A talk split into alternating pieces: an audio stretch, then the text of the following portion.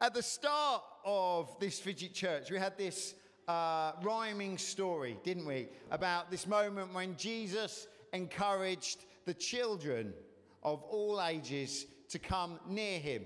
Did the adults want him? Did the adults want the children to come near?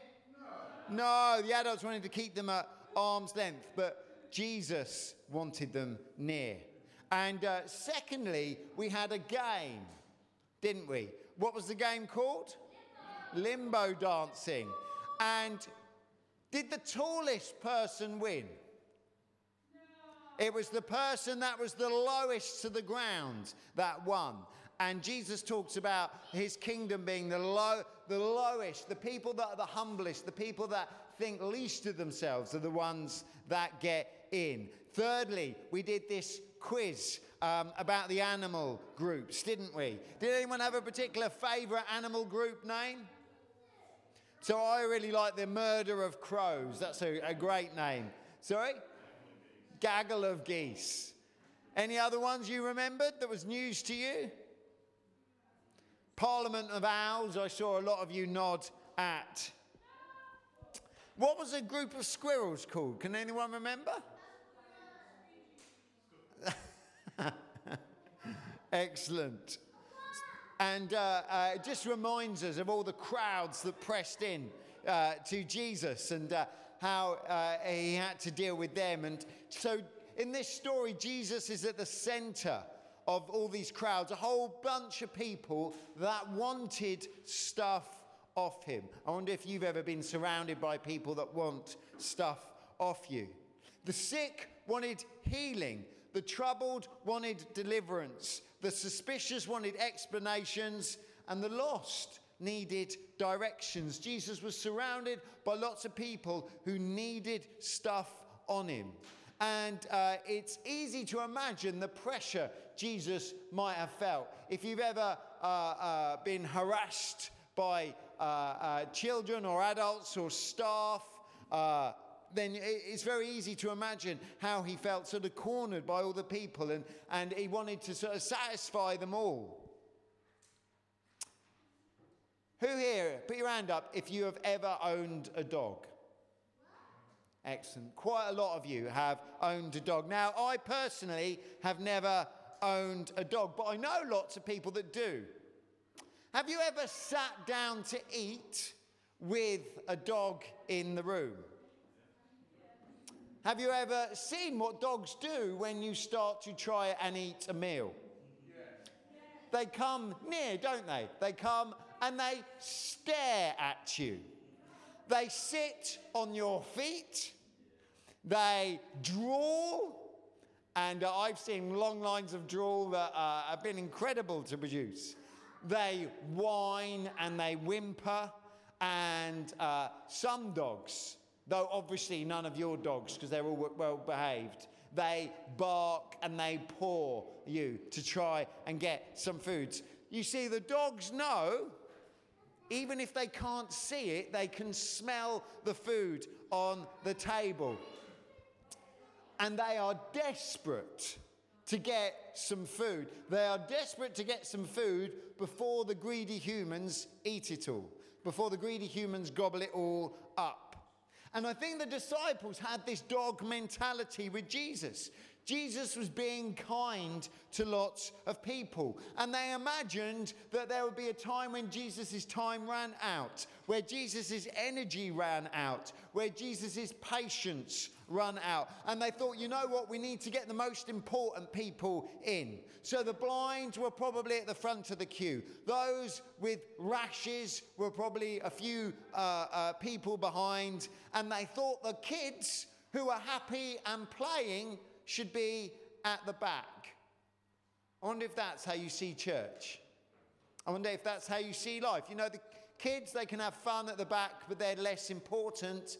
And uh, the needs of the sick or the ill or the troubled, that they should come first. That they're the ones that deserve Jesus' attention first. That Jesus should spend more time with one rather than the other. But the disciples got things wrong.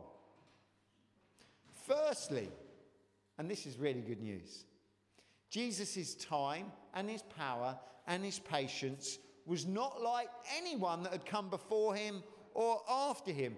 Jesus has all the time, all the power, and the patience in the world. You don't exhaust any of them.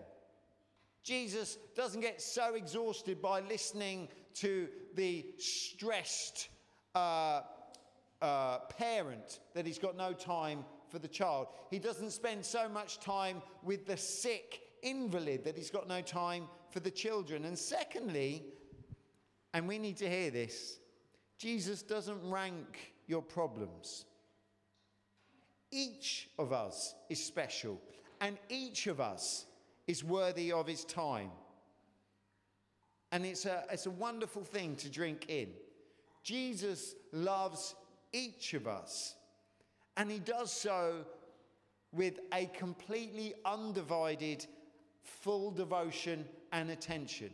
He isn't distracted. He doesn't think uh, um, that there are more important things to do than listen to your troubles. Each one of us, he wants to pay attention to and listen to. And I think sometimes if we knew this, we would spend a little bit more time praying. I think we would spend a little more time out of our day on our knees uh, and with our hands together praying because God is interested in us and Jesus wants to hear the different things that go on in our lives and He's looking forward to responding. Now, during the week, um, I was coming home from work and uh, do you know the bridge over the uh, railway by the Ifield Mill Pond? Well, I was coming up though, over that uh, uh down uh, to come past Waterfield School, and uh, a mate of mine was on there. Uh, with these two kids. They were coming back from school. Well, the uh, oldest of the two had been at school. Um, and my friend's a really good cyclist.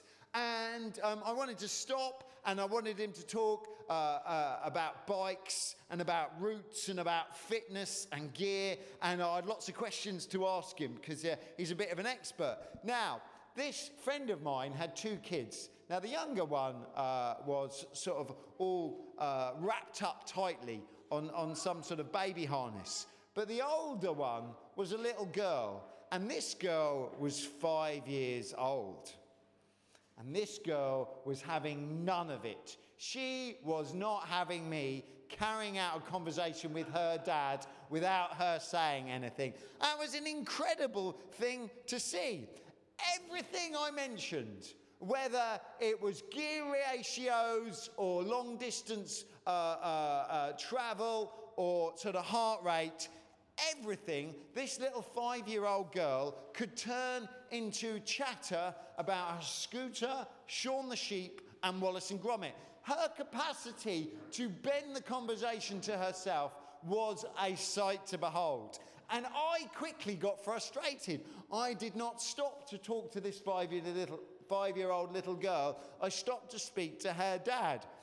But do you know what the dad did? The dad did not care one bit. He didn't try and shut up his girl. He didn't try and push her away. He didn't try and sort of put a muzzle over her or, or uh, tell her to finish her story. The dad just sat back and smiled. And even though I tried to have a conversation with my mate, he was just no, listen to my beautiful girl. She is the best. I could listen to her all day. And it was a sight to behold. As Jesus welcomes kids into his arms, can you imagine what they're saying? Can you imagine them talking about their tithing or their prayer life or their disciplined Bible routine?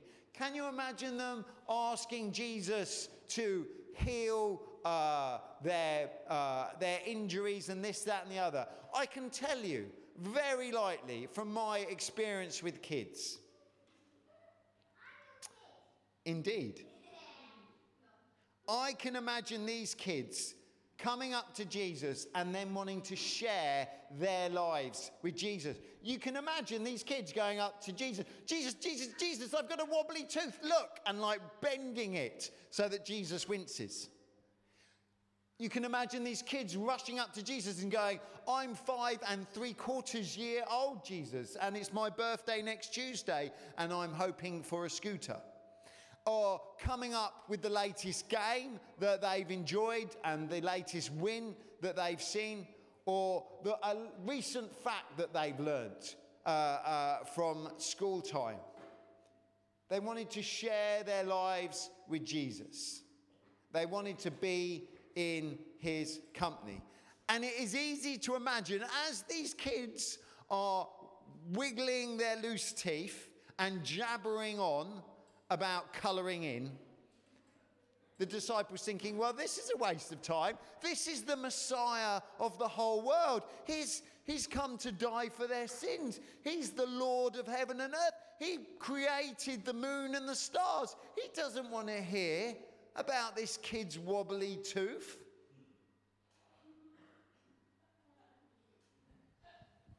Jesus doesn't teach the kids anything. He doesn't heal them.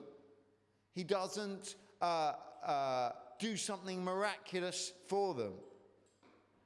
He just lays his hand on them and prays something positive.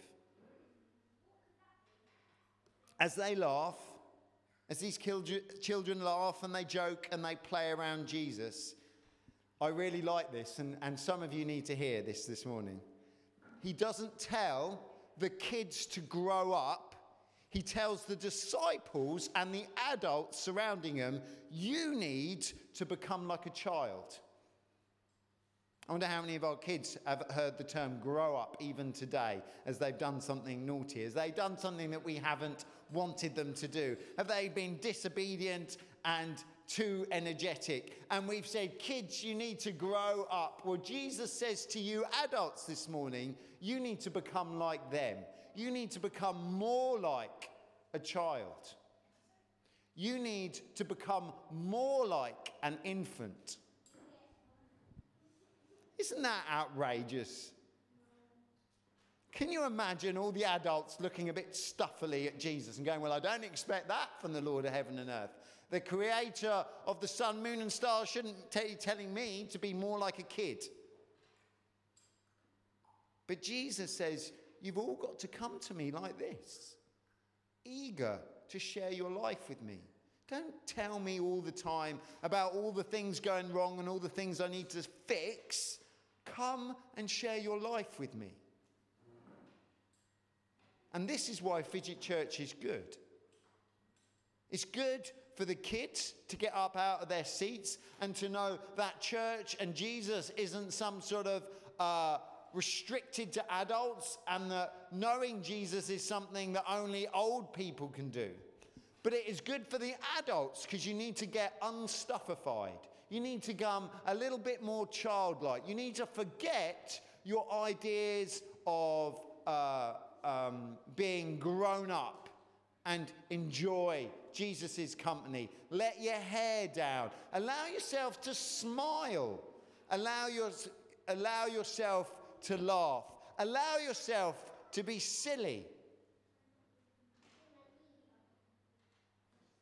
To know and be loved by Jesus and to be eternally saved, you don't have to be sophisticated or clever. You have to have the simple trust that a child has. You don't get to worry about your mistakes. You don't need to worry about all your inadequacies, how you failed Jesus again. You don't need to uh, uh, discuss all your hang ups. You don't get to fret about what Jesus thinks. You don't get to fret uh, uh about what he'll do and say to you. Instead, we come to him like a child. All the things uh, that we worry about, we get to put one side, and we just come with the chatter in our heads and spend time with him. He is the expert on these things. He's the one that need, knows what you need, not you. And as we are reminded that Jesus welcomes kids this morning, I want us to remember these two things. It doesn't matter how many people surround Jesus this morning, Jesus has enough time, energy, and power for each single one of us. And secondly, there's no height restriction on knowing Jesus. In fact, uh, there is an encouragement you need to be as low as you can get. You need to be as childlike and simple as you can be. Put away your sophisticated snobbery and come to Him like a uh, innocent, trusting child. Please bow your heads and I'll close in prayer.